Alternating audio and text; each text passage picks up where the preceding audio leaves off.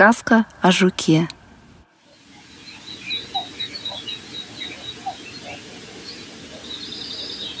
Над лесом зашло солнце. Воздух после ночного дождя был чистым и прозрачным. Казалось, что все должны быть счастливы только потому, что могут дышать им. Но это было не так. Из своего жилища вылез жук. Опять был дождь, все мокрое, а нужно идти, делать запасы. Мало еды стало, не то что в былые времена. Ворча, он отправился в путь.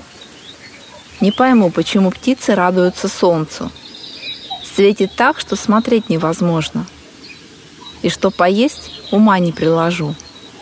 Да, уходить надо в другой лес. Он давно делал большие запасы, чтобы подольше не вылезать наружу.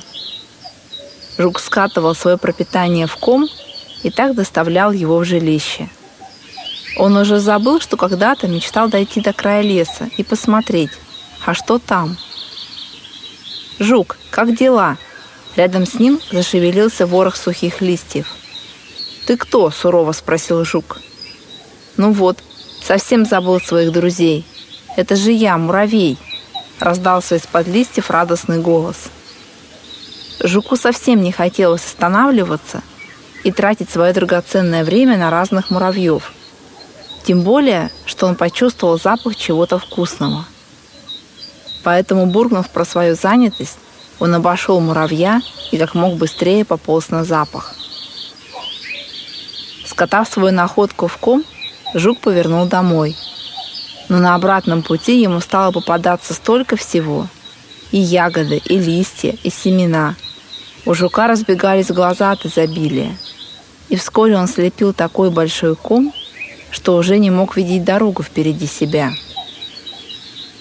Пора домой, темнеет. Нет никакой пользы от этого солнца. Светит ярко, заходит быстро. Опять ворчал жук. Его жилище находилось на пригорке – Жук понимал, что с такой ношей ползти будет трудно. Но не оставлять же ее. Того и гляди, где-нибудь рядом муравей присматривается к моей добыче. Думал Жук со вздохом, таща свои запасы.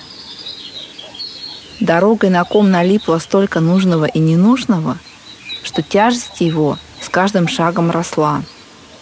«Все равно не отпущу», — думал Жук. «Это мое, честно собранное — мне оно пригодится. И вдруг жук остановился.